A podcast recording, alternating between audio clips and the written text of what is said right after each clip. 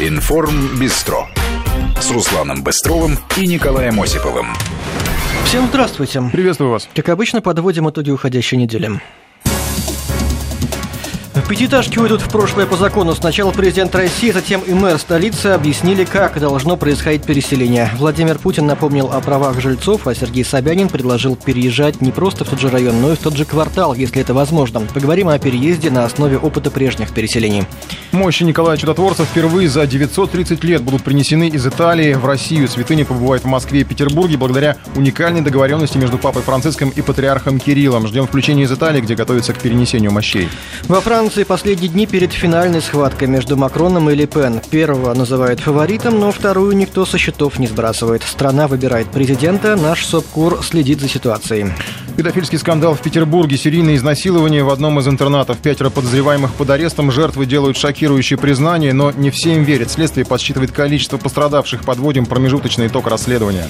На этой неделе вспоминали жертв Чернобыльской катастрофы, авария, которая на десятилетия вперед вселила людей, в людей страх и ужас. Как Украина Украина встретила очередную годовщину трагедии, спросим нашего СОПКОРа. И Георгиевскую ленточку снова пытаются превратить в предмет спора. Волонтеры требуют определить порядок ношения символа победы. Правда, не всем понятно для чего. Зато дискуссия помогла узнать, где носит ленточку пресс-секретарь президента России Дмитрий Песков.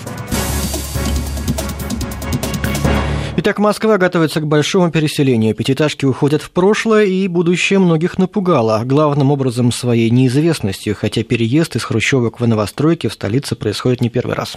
Беспокойство было проявлено настолько серьезное, что объяснять схему переселения пришлось и московским властям, и федеральным. Президент Владимир Путин напомнил чиновникам о правах переселяемых и о том, что принудительно никто переезжать не должен.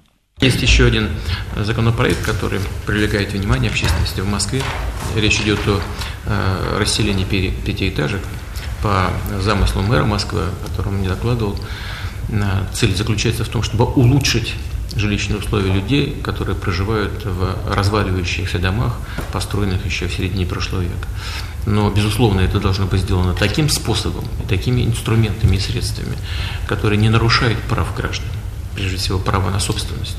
И, и э, все предложения должны быть реализованы э, на основе э, добровольного согласия граждан на предлагаемые услуги повторю еще раз, ни, ни, ничего не может быть навязано силой. И права граждан должны быть полностью соблюдены. Поэтому я прошу правительство обратить на это внимание и в диалоге с депутатами Государственной Думы обеспечить э, прохождение такого закона, который бы эти права граждан обеспечил. Хочу сразу сказать, что ничего, что нарушает законы э, действующие на сегодняшний день, и, и права граждан э, подписаны мною быть не могут.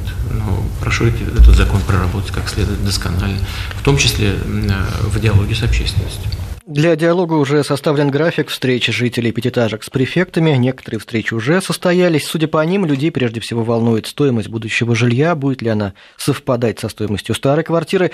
Ипотечников интересует, как сложатся их взаимоотношения с банком после переезда и, самое главное, куда будут переселять. В пятницу Сергей Собянин дал свои рекомендации на этот счет. Тут несколько пунктов. Во-первых, всем будет гарантировано предоставление новой квартиры в том же районе, а по возможности в том же квартале. Исключение только Зеленоград и Новая Москва. Москва. Там будут переселять в пределах округов. При желании жители пятиэтажек смогут принять решение об отказе от участия в программе реновации на общем собрании собственников жилья. Новые квартиры будут с отделкой комфорт-класса, а для ипотечников залоговые документы просто будут переоформлены со старой жилплощади на новую. Тем, кто нуждается, помогут с переездом. Госдума тем временем экстренно прописывает законы, по которым москвичей будут переселять из старых квартир в новые. Именно эти нормы прямого действия, по словам спикера Вячеслава Володина, защитят права людей. Мнения жителей будут обязательно учтены во всех случаях, сказал он.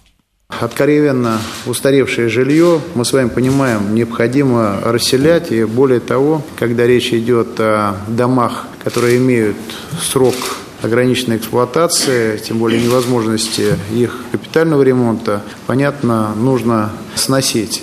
Но нужно в первую очередь вести диалог с людьми, разъяснять людям о целях, задачах. Нужно просто исходить из принципа город и его развитие для людей, а не развитие города за счет горожан, за счет граждан.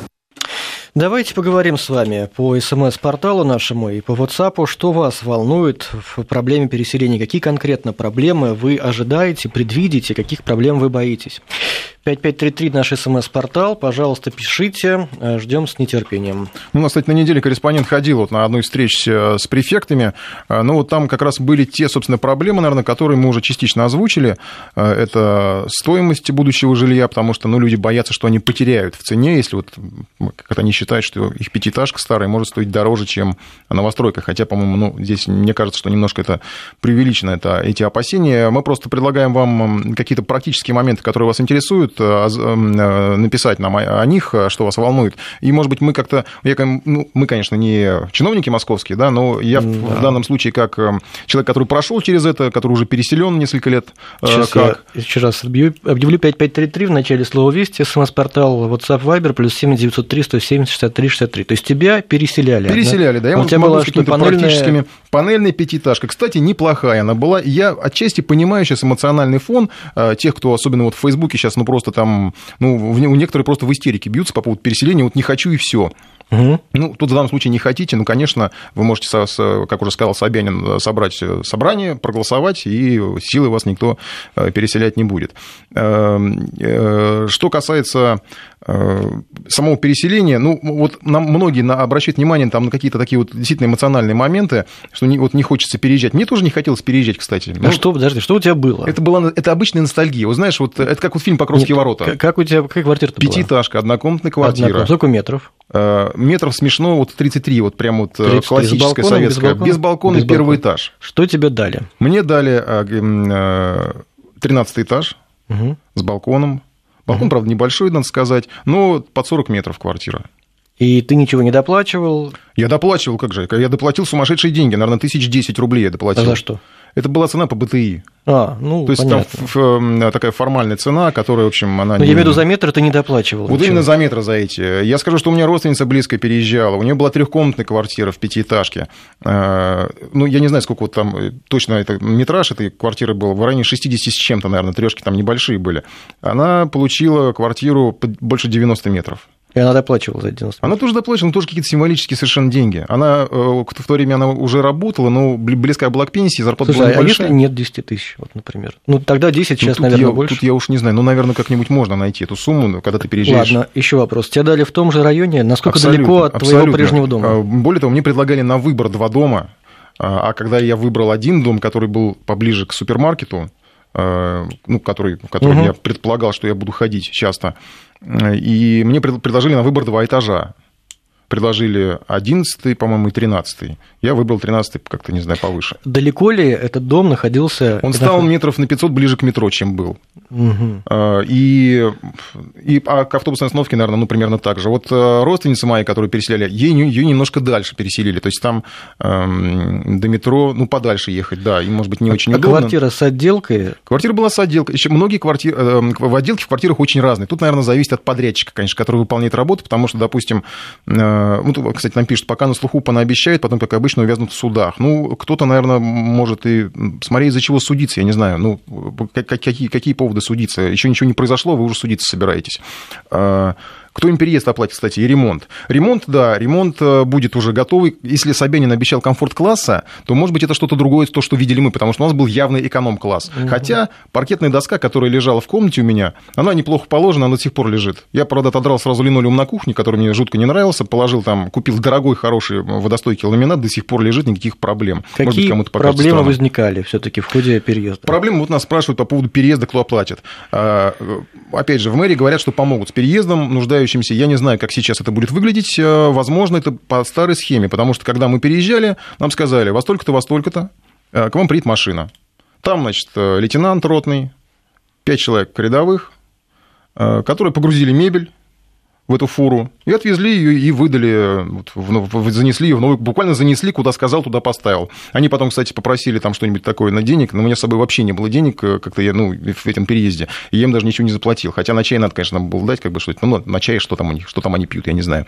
Вот. А, единственное, что фортепиано, которое у меня было в квартире, я перевозил уже своими ходом, потому что понятно, что из солдатики они просто его не вытянули бы, это фортепиано.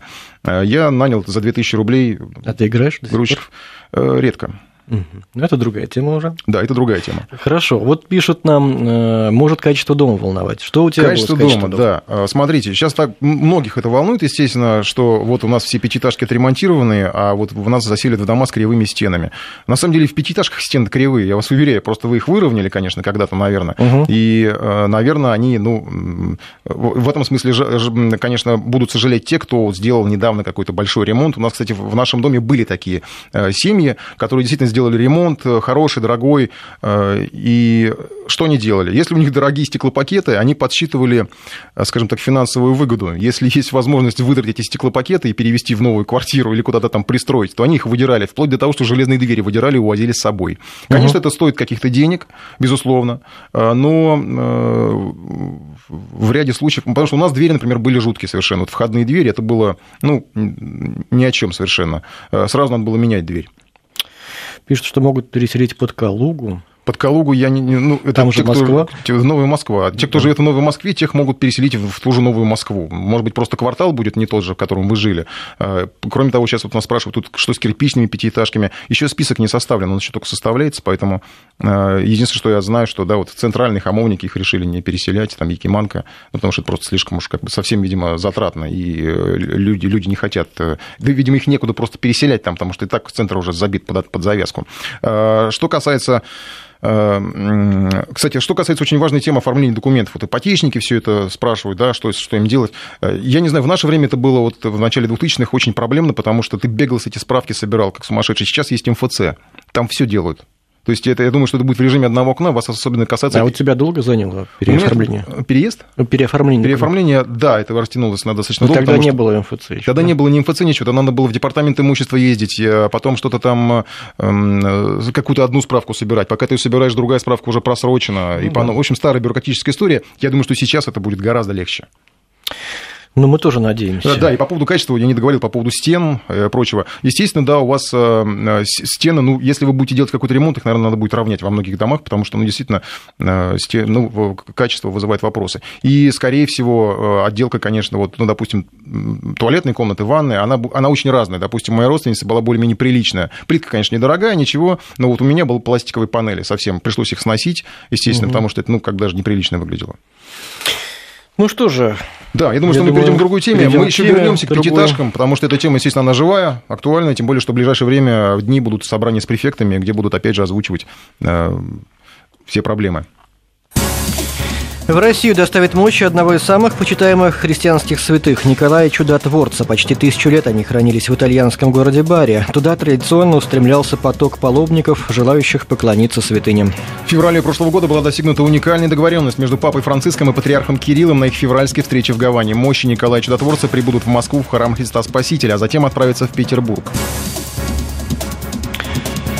У этой святыни удивительная история. Митрополит Иларион рассказал в пятницу о спасении мощей и о том, как их удалось сохранить до наших дней. История перенесения мощей такова. После кончины великого святителя его мощи пребывали в том городе, где он был епископом в городе Миры-Ликийские, находящемся на территории э, современной Турции. Сейчас этот город называется Демре. Уже в VIII веке начались набеги арабов, которые грабили православные храмы, уничтожали православные святыни, и затем начались набеги турок, и мощи святителя находились под постоянной угрозой. Зная об этом, жители двух западных городов, Венеции и Бари, решили эти мощи из города Мироликийский похитить. И с этой целью они отправились туда в экспедицию, прибыли в город и предложили монахам выкупить эти мощи за 300 золотых монет. Монахи с негодованием отказались, тогда их связали, поставили у храма стражу, и мощи были извлечены из-под земли и погружены на корабль. После этого они были отвезены в город Бари. Некоторая часть мощей, примерно одна пятая, от общего количества сохранившихся мощей осталось при этом в мирах ликийских. И чуть позже туда прибыли венецианские купцы, которые таким же образом похитили оставшуюся часть мощей, и эта часть была привезена в Венецию и э, размещена на острове Лидо возле Венеции. И сейчас они там находятся. Иными словами, вся эта история была ничем иным, как похищением мощей. И тем не менее, в русской православной церкви это событие празднуется как перенесение мощей и как великий церковный праздник. И это связано прежде всего с почитанием святителя Николая, потому что на Руси этого святого почитали с самых давних времен – Город Бари, где сейчас находится мощь, уже много веков притягивает паломников. У нас на связи Сапкор ВГТРК в Италии, Ася Емельянова. Ася, здравствуйте. Добрый вечер. Ася, расскажите, вот что многие слышали, но не многие были. Что это за место Бари? А, насколько оно востребовано среди туристов, паломников? Что там вообще, как это вообще выглядит? Ну, во-первых, я скажу, что Бари – это один из крупнейших морских портов Италии. Но и для каждого русского он известен тем, что там находится мощь святителя Николая. Это историческая традиция, пилигримы, паломники, э, был специальный путь морской, э, как они мы добирались туда, чтобы поклониться мощам. Это действительно для нас будет большим событием для всех православных. И действительно этому есть историческое основание – а, потому что праздник перенесения, похищения вообще святителя Николая мы также установили почти сразу, после 1887 года, сразу после перенесения. Кстати, на днях, 9 мая, будет э, в баре, будет праздноваться, город уже готовится, уже опубликована программа, это будет огромное шествие э, в крипту, там, где находятся э, эти мощи, будет открыто, там есть специальное отверстие, будет достанут миру, э, это происходит раз в год, праздник будет огромный, естественно, будут русские паломники. Еще раз скажу, что это действительно традиция, не зря же 150 лет назад э, императору Николаю пришло в голову и пришла в голову идея о том, что тем, кто приезжает э, поклониться и помолиться у мощи святителя Николая о чуде, нужен приют, своя церковь, именно поэтому у нас есть там русское подворье, что очень важно. Эм, хотя в этих царских палатах, что был построен, он назывался странноприимный дом, и называется сейчас так, он сам не успел побывать до 17 года. Церковь, кстати, э, э, деньги на это собирали всем миром, всей России. Э, он не успел побывать, и, в общем-то, паломников там было принято всего 200 человек, храм был недостроен, идея была, кстати, прекрасной. Проект Щусева, росписи Петрова-Водкина, остались рисунки. Э, подворье мы потеряли в 1937 году. История это очень темная, но на дом был продан э, вместе с домом паломников храм, и весь этот кусочек нашей русской земли был продан. Но, в общем-то, заново счастливо обретен в 2011 году во время торжественной церемонии. Он, этот подворье к нам вернулось, и, в общем-то, э, естественно, паломники, которые приезжают, останавливаются в этом доме, примут участие в этом празднике, про который только что сказала, праздник обретения мощей перенесения мощей. Спасибо большое. Сапкор ВГТРК в Италии Аси, Емельянова. Ну и у нас в России, я думаю, многие с нетерпением ждут э, прибытия святыни в Москву и Петербург. Франция готовится к последней схватке за президентское кресло. Мануэль Макрон и Мар... Э, Марин Ле Пен ждут второго тура. С точки зрения поддержки европейских элит, перевес явно на стороне Макрона. Многие политики не скрывают своих симпатий, из-за чего политическая борьба выглядит не совсем честной. Макрон, кстати, уже пытается примерить на себя президентский статус, обещает установить первый политический контакт с Меркель, грозит Польше и Венгрии санкциями за их нежелание принимать беженцев, а еще он готовится принять ядерные коды от старого президента. Ле Пен, несмотря на то, что публикуемые опросы против нее не выглядит аутсайдером, она обещает Европе новое будущее. Вот ее весьма образная цитата. «ЕС серый, как костюмы брюссельских технократов. Я хочу дать ему красок, потому что моя Европа счастлива, разнообразна, красочно у нее лицо ее людей». Мы связываемся с Региной Севастьяновым, наш САПКОР в Европе. Узнаем у нее, в каком состоянии Франция приближается ко второму туру. Регина, здравствуйте. Регина? Регина, слышите ли вы нас? Да, добрый день. Регина, ну вот э, осталось совсем чуть-чуть до самого главного момента, когда будет определен э, президент Франции будущий. В каком состоянии Франция к этому моменту подходит? Э, в таком э, немножко смутном настроении Франция к этому подходит, э, потому что на самом деле по обоим кандидатам, вот конкретно в эти минуты сейчас высказывается, вернее уже высказался Жан-Люк Меланшон, но у всех, скажем так, французов, и не только французов, возможность услышать его слова есть только теперь. Сегодня целый день ждали его выступления, оно было обещано еще на утро сегодняшнего дня, но вот состоялось только теперь. Почему так ждали? Потому что, как известно, ультралевые Меланшон набрал 19% голосов по итогам первого тура а, президентских выборов, и он до сих пор не высказался, кого из кандидатов он готов поддержать, и, соответственно, вот эти 19% а, избирателей, они каждому очень важны, Марин Ле Пен и Эммануэлю Макрону. А, при том, что последние опросы показывают, что после первого тура и до сегодняшнего дня популярность Ле Пен выросла. 64% после первого тура непосредственно обещали Макрону, теперь уже говорят о 60,5%. Поэтому борьба борьба идет, э, ну, действительно очень жаркая. А в итоге Меланшон э, из того, что вот я уже успела услышать, э, сказал, что в любом случае результаты второго тура угрожают стабильности во Франции, поскольку с одной стороны ультраправые, а с другой стороны ультраденьги. А, таким образом, в общем, Жан-Люк Меланшон в очередной раз подчеркнул, что он не будет призывать голосовать за одного из кандидатов, но при этом, как на пресс-конференции чуть ранее его представитель заявил, он, он в любом случае призовет всех французов прийти на выборы. Это еще один момент, который, в общем, действительно а, очень важен, э, потому что, как известно, явка может сыграть э, серьезную роль в окончательном раскладе сил. На сегодняшний день э, о том, что они собираются идти голосовать, заявляют около 71% французов, имеющих право голоса. Но ну, вообще а вырос, касается... выросло количество желающих голосовать по сравнению с тем, что было. Вы совершенно правы, действительно. А, ну, так не намного, на самом деле, но в итоге, а, как мы знаем, явка-то была по первому туру высокая, 81%, хотя еще по ходу апреля многие говорили, треть французов говорила о том, что они а, голосовать не собираются. Но, тем не менее, явка в итоге была очень высокая, чем, кстати, удивили французы многих аналитиков и наблюдателей. Поэтому, как известно, теперь делать какие-либо прогнозы, в общем, здесь эксперты немножко опасаются. Что касается самих кандидатов, то они день за днем проводят э, встречи со своими избирателями. Очень много шума, естественно, наделала э, встреча в Амьене, где внезапно оказались оба кандидата одновременно. Э, они посетили компанию Whirlpool, которая должна быть перенесена в Польшу из Франции. И 300 человек будут тогда без работы во Франции. Еще до выборов профсоюз сотрудников этой компании обратились к Эммануэлю Макрону, который сам родом из Амьена, с призывом приехать и поговорить с сотрудниками и как-то пообещать решить эту проблему, тогда, соответственно, амьенцы за него проголосуют. Но э, неожиданно для многих э, первой там оказалась Марин Ле Пен, и э, когда, собственно, в средствах массовой информации стали появляться фотографии, что вот Ле Пен встречается с сотрудниками компании, естественно, тут же уколы посыпались в сторону Макрона. Ле Пен еще добавила, конечно, здесь жару, она заявила, что пока Макрон сидит в ресторане с представителями профсоюза, она действительно встречается с людьми. В итоге дошло до того, что когда Макрон все-таки вечером до Уирпол доехал, приехал, то его там освистали.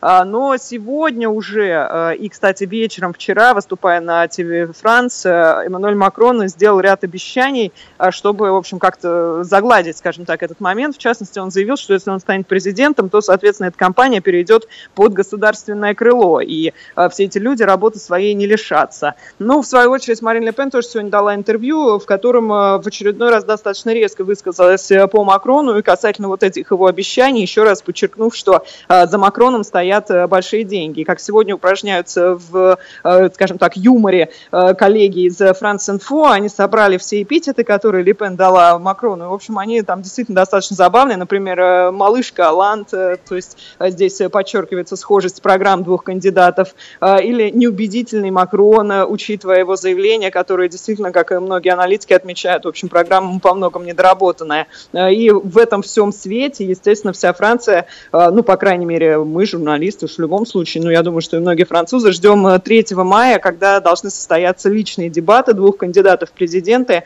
на телевидении Франции. Э, сейчас очень жарко обсуждаются ведущие, например, кто в итоге будет э, достоиться этой чести.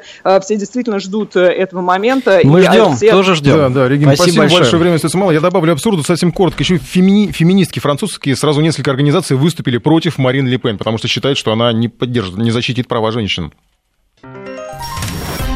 Информ Бистро с Русланом Быстровым и Николаем Осиповым.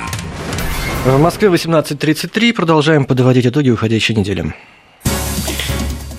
Петербург на этой неделе взорвал педофильский скандал. Сотрудники детского дома на протяжении пяти лет якобы насиловали его воспитанников. По крайней мере, так утверждает следствие. Преступления были совершены с 2005 по 2010 годы. Впрочем, известно обо всем, что происходило в детском доме, стало только сейчас. Случилось это благодаря фильму, снятому студенткой для фестиваля о правах человека. В картине рассказывается о бывшем воспитаннике детдома Якове Яблочникове. Сейчас ему уже 26 лет. А в семилетнем возрасте он попал в один из детских домов Петербурга, где, по его словам, в подростковом возрасте стал систематически подвергаться сексуальному насилию. Вот фрагмент этого фильма. Поступают угрозы от выпускников детского дома, от э, нынешних воспитанников, э, то, что зачем ты это все сделал, зачем ты это засадил их всех. Преступник должен сидеть в тюрьме, дети должны расти э, в любви, и всех этих людей я давно простил. Шокирующая история Якова заинтересовала следователей, которые возбудили уже 8 уголовных дел по статье «Насильственные действия сексуального характера». Накануне Кировский районный суд Петербурга арестовал пятерых фигурантов. Среди них замдиректора детдома, 70-летний директор школы, кстати, заслуженный учитель России, родственник одного из сотрудников, а также два бывших воспитанника. На прямой связи с нами наш корреспондент Петербурга Александра Писарева. Саш, здравствуй.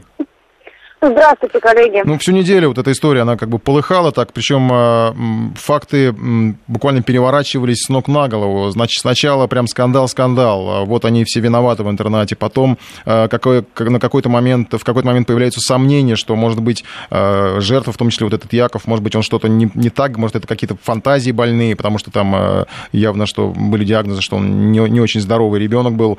Что сейчас, вот какой-то итог можно подвести, что известно по этой истории? Действительно, как утверждают, у Якова Яблочника есть а, некий психический диагноз, но а, во всем по порядку. Вот вопрос педагоги, они или педофилы, этот вопрос волнует всех последнюю неделю. А, с тех пор, как стало известно о задержании сразу нескольких а, работников а, питерских детских учреждений, то есть касается не только детского дома, но и а, гостиницы для сирот выпускников, а также школы, в которой занимались ребята из детского дома. Ну и вот накануне, по некоторым данным, следователи а, пришли с обыском домой к директору Центра содействия семейному воспитанию номер 8, так называется бывший 10-й детский дом, а, Наталья Федорова. И вот по предварительным данным, женщина могла быть причастна к этому, ко, ко всему, что происходило в этом учреждении, но с журналистами она не разговаривает, и также не удалось даже найти информацию о том, что ее задержали, но вот подтверждений каких-либо официальных этому нет. А, также принято решение со следующей недели 50, 54 воспитанника, которые находятся сейчас в, 10, в бывшем 10 детском доме, ныне центру э, номер 8, центру содействия детскому э, семейному воспитанию, развести по оздоровительным лагерям, по санаториям по 2-3 человека, как э, заявила детский омбудсмен Светлана Агапитова, э, петербургский. Это сделано для того, чтобы детей лишний раз психически, психологически не травмировали. С ним будут работать также специалисты-психологи из двух общественных организаций. Ну, а сейчас в камерах находится пятеро подозреваемых. Кировский суд арестовал их во вторник э, на два месяца. Это двое, трое, прошу прощения, бывших воспитанников 10-го детского дома один из них Кирилл Поколюк, он же а, работник социальной гостиницы для сирот выпускников, о которой я говорила. Это также бывший замдиректора а, школы, а, бывший замдиректора детдома, 46-летний э, Михаил Елен и экс-директор школы 565, он, кстати, заслуженный учитель России, Станислав Виноградов, ему 70 лет, и стаж работы с детьми у него 40 лет, у него уже есть и дети, и внуки у самого. И вот Виноградов, Елена Поколюк свою вину в суде не признали, а вот один из бывших воспитанников, Павел Приказчиков, сказал, что да, насилие было, но было оно только по принуждению руководства детдома. Ну, вообще, как вы говорили, поводом для задержания стала информация от 26-летнего э, бывшего воспитанника детского дома Якова Яблочника. Он заявил, что 12 э, лет назад его насиловали. Заявил он о том, что это делал Кирилл Поколюк, который якобы уводил его в подъезд соседних домов, на чердаки, снимал сауны. А, все, все эти встречи проходили под угрозой отправки в психиатрическую больницу, и они продолжались три года. Вот сняли о нем фильм, заинтересовались следователи, но а, некоторое время, довольно продолжительное, потому что первую запись об этом Яков Яблоченко написал год назад, а э, сейчас следователи э, в течение года вели наблюдения, послушали разговоры, результатом которых и стали сначала массовые обыски по местам работы, дома у подозреваемых, а потом вот эти вот тоже задержания таких э, пятерых довольно довольно-таки уважаемых людей. Уголовные дела их целых восемь, их возбудили по статье насильственное действие сексуального характера, объединили в одно производство. Сейчас в деле четыре жертвы, все они ровесники, чуть младше Якова, там 91-95 годов рождения. Говорят сейчас следователи о том, что их насиловали на протяжении пяти лет, с 2005 по 2010. Но а, сейчас, конечно, коллеги и соседи подозреваемых кто-то и говорит о том, что не верят в их вину. Например, анонимная коллега Михаила Елена, это замдиректора а, детского дома бывшего, которая также работает в этом учреждении, рассказала о том, что а, все это порождение больной фантазии, скажем так, Якова Яблочникова, который а, у него органическое поражение мозга, и, как уверяет сотрудница детдома, он не раз лежал в больницах, навязчивым желанием, просто у него была эта жажда славы, он ходил на съемки телешоу, снимался в массовках, ну, плюс к этому прибавились сексуальные фантазии, которые также характерны для этого диагноза, так говорили некоторые медики. И вот как уверяет работница детдома, благодаря такой вот э, связи, жажды славы, этим сексуальным фантазиям и вылилось всю эту историю. Ну вот то, что выпускники другие подтвердили слова якобы, э, Якова, а, коллега задержанного мужчины не смутила, как она отметила, они все с диагнозами, это во-первых, ну а во-вторых, она уточнила, что после, по ее словам, некоторые жаловались, что показания у них разбивали в прямом смысле, угрожали, что если не скажут, сами окажутся в обвиняемых. Но тут женщина, конечно, опять сделала скидку на фантазию. Ну, Саш, тут какая-то противоречивая информация по поводу этих вот угроз и выбиваний. Потому что, с одной стороны, говорят, что вроде бы как выбивали и заставляли оговаривать э, сотрудников интерната, с другой стороны, э, опять же, поступает информация, что их, наоборот, э, угрожают им, что, чтобы они ну, не, не давали показания. То есть здесь, опять же, вот противоречие полное. Ну, смотрите, смотрите, Николай, действительно, буквально на следующий день после допросов, на допрос увезли 40 воспитанников бывших нынешних детского дома, исключительно мальчиков, и буквально на следующий день один из потерпевших, Александр Романов, заявил, что показания у него получили под давлением, то есть косвенно он подтверждает э, слова этой женщины. А Александр Романов потом обратился в прокуратуру, как он утверждает, написал об этом заявление, как он уверяет, впрочем, его лично никто не насиловал. Но вот надругательство над другими воспитанниками со стороны бывшего замдиректора Михаила Елена он якобы видел. При этом Яков, Яков Яблочник, с которого, собственно, началась эта история, говорит, что сейчас потерпевшим угрожают и заставляют отказаться от показаний, и опять-таки говорит, что и сейчас как и прежде, угрожает психиатрическая клиника, но, может быть, это объясняется как раз-таки тем, что все ребята, пусть даже уже выпускники, все же имеют э, разные психиатрические диагнозы. Но по его словам, даже по словам Якова Яблочника, в детдоме директор, та самая, у которой накануне, по некоторым данным, тоже прошли обыски, организовала в детдоме митинг в поддержку задержанных, то есть даже якобы собирала подписи. Но вот все это со, со слов молодого человека, который, судя по его страницам в соцсетях, действительно э, довольно открыт и готов общаться с прессой, ну и вообще э, ищет внимание. Ну, во, во всей этой истории запутанной предстоит э, явно разбираться следователям. На это у них есть как минимум два месяца, на которые задержаны все подозреваемые. И под личный контроль расследование уже взял а, председатель Следственного комитета Александр Бастрыкин. Ну, а детский омбудсмен Анна Кузнецова попросила прокурора Петербурга проверить все детские учреждения для детей-сирот. Спасибо большое. Александра Писарева следит за скандалом в, интернет, в детском интернате Санкт-Петербурга. Ну, я, наверное, не знаю, добавлю, что э, в отличие от, от московских скандалов, да, которые были здесь тоже в школах, вот в элитных таких хороших, э, они у нас здесь закончились, как бы, ну, они как бы ничем закончились, в принципе. А здесь прям сразу были задержаны э, люди. Надо подчеркнуть, что они еще не, ни в чем не виновны. То есть вина их не доказана. Мы, конечно, называем их имена, но надо помнить о том, что их вина еще пока не доказана. Но вот отличие от московских скандалов в том, что именно сразу есть задержанные, а значит, надо предполагать, у следствия есть какие-то более-менее веские доказательства. И другим темам на этой неделе вспоминали трагедию в Чернобыле. Во многих городах России прошли траурные митинги. 31 год назад авария на атомной станции превратила огромную территорию в мертвую зону. Эпицентр аварии сегодня остается опасным для посещения. Именно в годовщину ряд СМИ сообщил о небольшой о необычной инициативе украинских властей превратить Чернобыльскую зону в ядерный могильник. Якобы Министерство экологии и природных ресурсов решило построить там хранилище отходов, чтобы зарабатывать на приеме радиоактивных материалов из других стран. С одной стороны, это может выглядеть логичным, ведь территория непригодна для жизни. С другой, появление таких сообщений многим показалось неуместным и неэтичным по отношению к памяти тех, кто погиб в результате страшной аварии. На связи с нами Владимир Синельников. Владимир, здравствуйте. Добрый вечер. Ну вот что с, с могильником? Это действительно реальные какие-то слухи ходят, что там построят так, подобное такое кладбище отходов? Это не слухи, это уже абсолютная реальность. Там строительство идет полным ходом, причем уже давно. Официально церемония открытия строительства состоялась еще в августе 2014 года. А вот сейчас, как заявил министр экологии и природных ресурсов Украины Остап Семирак, уже, цитирую, на сегодняшний день завершено проектирование объекта виначатого строительства подъездных железнодорожных путей к укрытию, на территории которого было проведено радиационное исследование земельных участков. Конец цитаты. А, так вот, э, история эта начинается еще при Викторе Ющенко. Еще в седьмом году нынешний лидер оппозиционного блока Юрий Бойко, он тогда был министром энергетики, говорил о том, какая это прекрасная идея.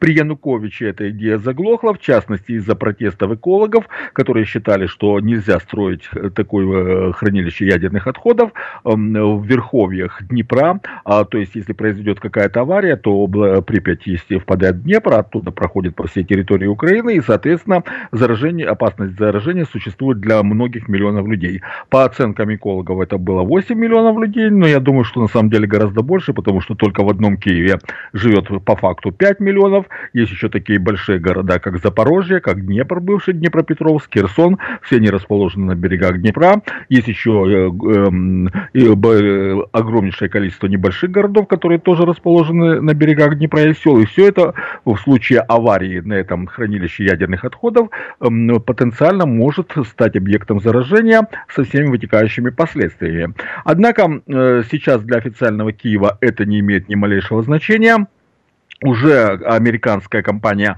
Holtec International вовсю ведет строительство.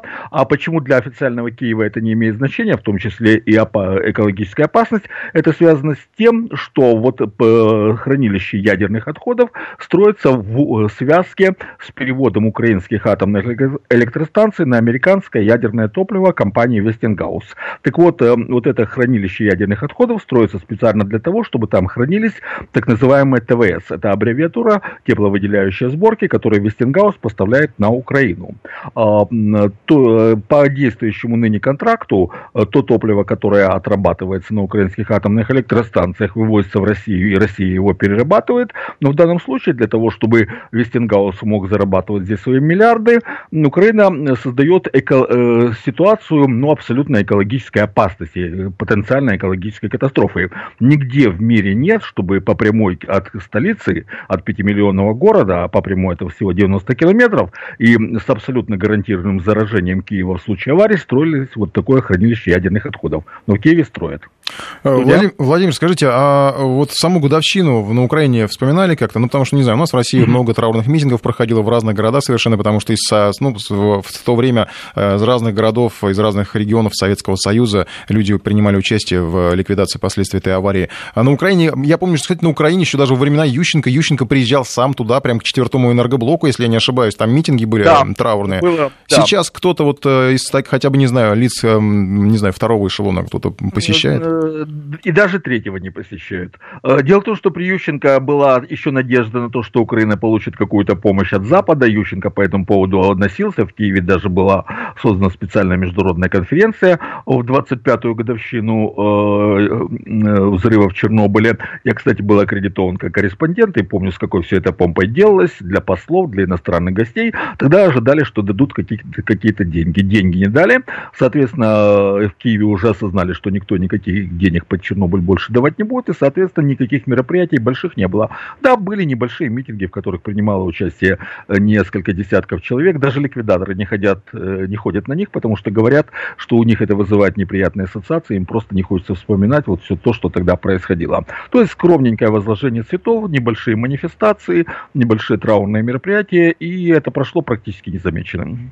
Спасибо большое, Спасибо, Владимир грустно, Снегин. грустно слышать, э, потому что само место, оно трагичное. Я там, Ты там был? Я там был, да, по-моему, как раз вот еще, я не помню, при, при Ющенко это было или при Януковиче, э, Пугает, конечно, им очень много, понятно, что. И, кстати, я удивился, что туда Ющенко приезжал в то время, потому что я туда ездил с дозиметром, и вот как раз возле четвертого энергоблока, там ну, где-то в районе тысячи микрорентген в час вот, излучение дается, светится земля, светятся блоки, все вот эти вот бетонные. Сейчас там саркофаг построили, но я думаю, что это особо не влияет, потому что свечение, оно как бы не от саркофага, это тогда еще дырявого, сейчас вроде не поставили там какой-то новый, да, саркофаг укрепили а, или начали ставить, а просто земля уже пропитана А в Припяти был?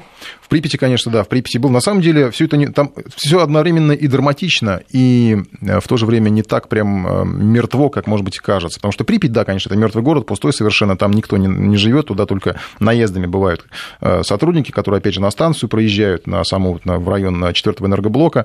А сам Чернобыль, вот этот же город, он в 30-километровой зоне находится, вполне себе функционирующий город, где есть поликлиника, где есть прокуратура, где есть сталкеры вот те самые, ну, они проводники, которые mm-hmm. сопровождают группы туристические, ну, не группы туристические, кстати, да, там бывает даже группами ездит, я туда, в, скажем, так сказать, в индивидуальном порядке посещал это место. Там есть столовая, кстати, я там совершенно спокойно поел. В Чернобыле? В Чернобыле, да, прямо в Чернобыле столовая, обычно, обычная столовка, как, как везде, котлеты, макароны, что там, не знаю. Еда там у них привозная, конечно же, все достаточно а, вроде бы строго с дозиметрическим контролем, потому что на въезде вас проверяют, на выезде вас проверяют, встаете в такую специальную рамку, которая измеряет, э, ну, не нахватали ли вы что-то там, потому что есть, я, ну, когда я был, допустим, в районе детского вот этого парка аттракционов, э, там прям, я не знаю, у меня заш...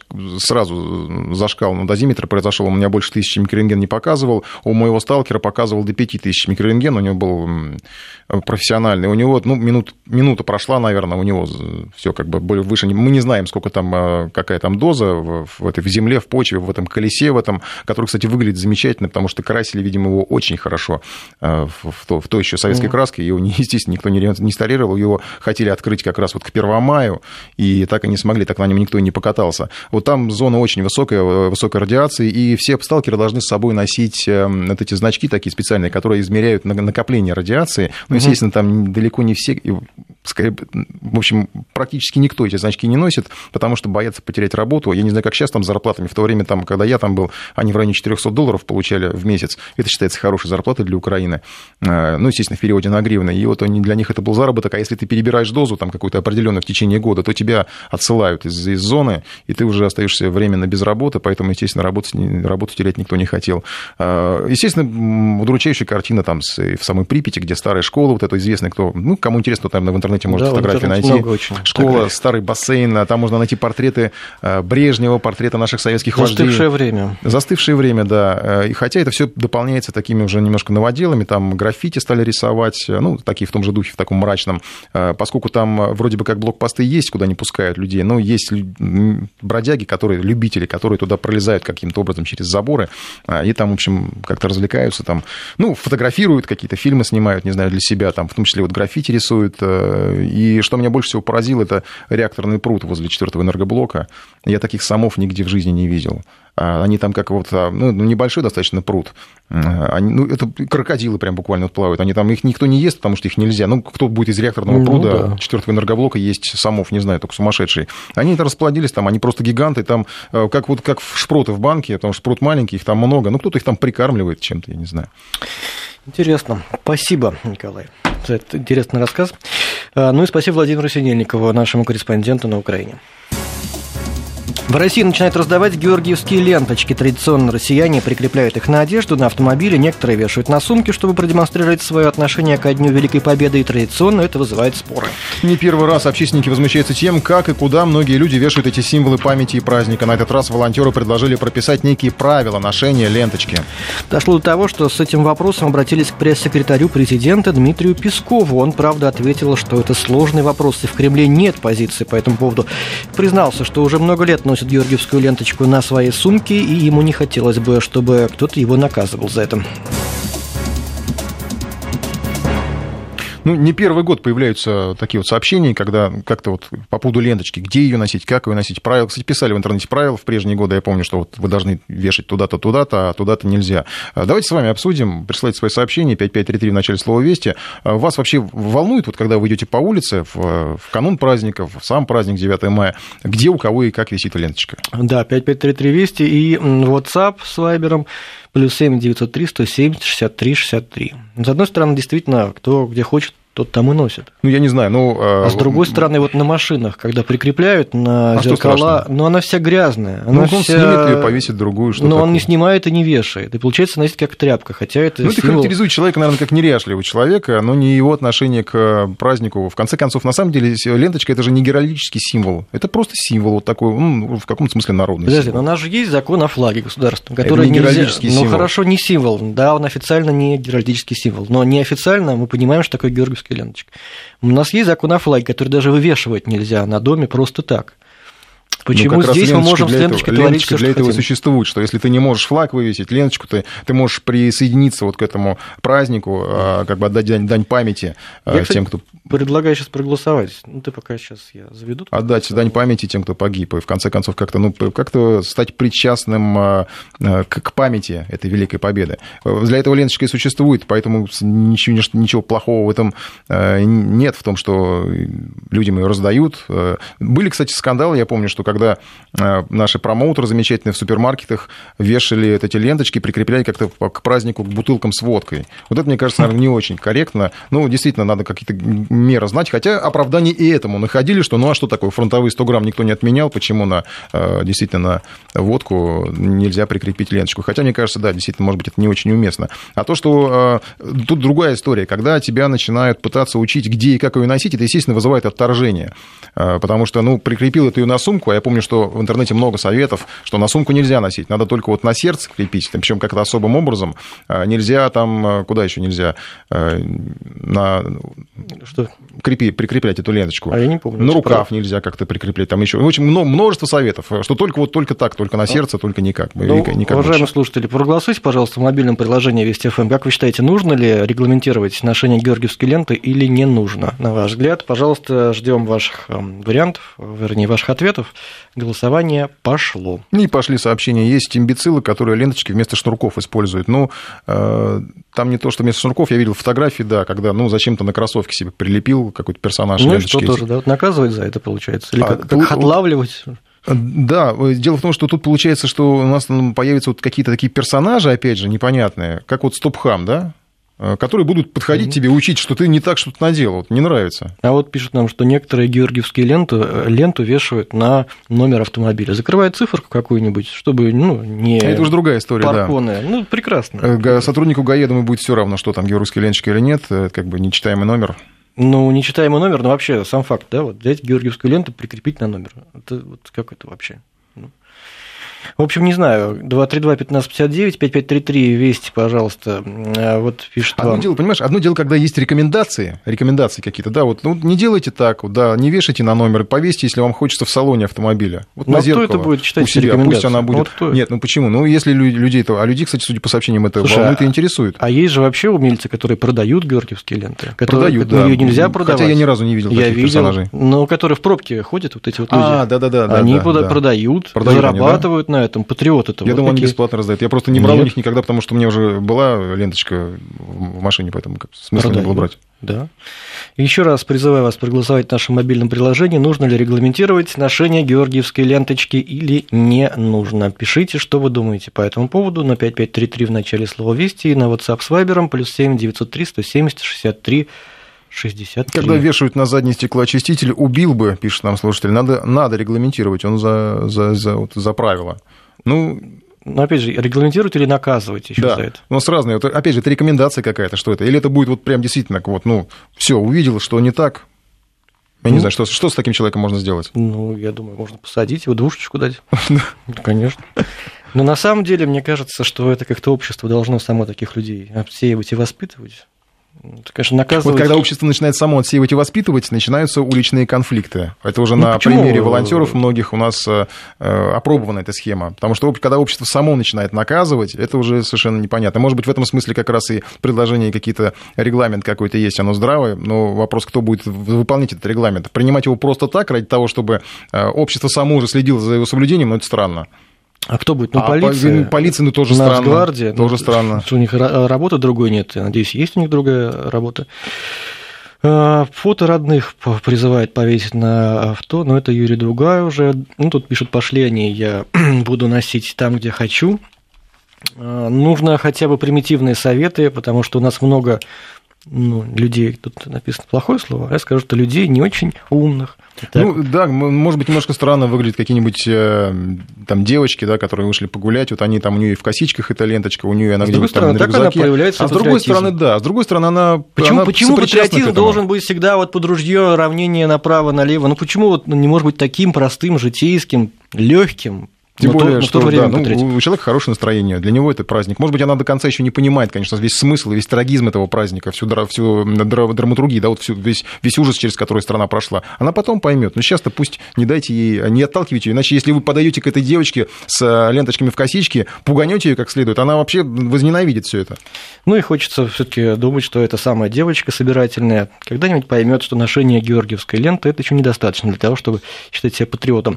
Что касается нашего голосования, голосования. Давайте я последний раз обновлю. Мы спрашивали в мобильном приложении, которое вы можете скачать в App Store, Google Play, и там же слушать подкасты наши, и там же смотреть эфир, слушать его и голосовать. Так вот, 78% э, считают, что не нужно, и 22% считают, что нужно регламентировать ношение георгиевской ленты. Спасибо ну, какая-то определенность есть. Всего вам доброго, с наступающими вас праздниками. С наступающим. Хорошей вам погоды, самое главное, потому что я уже не и верю, что пробок, потому что 18 километров пробка Дождь. в Москве зафиксирована. Вот, э, и хорошей погоды, легкой дороги, вкусных шашлыков – осознанного проведения времени, осознанного, помните, да? И мы проверим, встретимся с вами в следующую пятницу, проверим, как все это вы провели. Надеемся, что э, все будет у вас хорошо. Спасибо, что провели этот пятничный вечер вместе с нами. Всего доброго.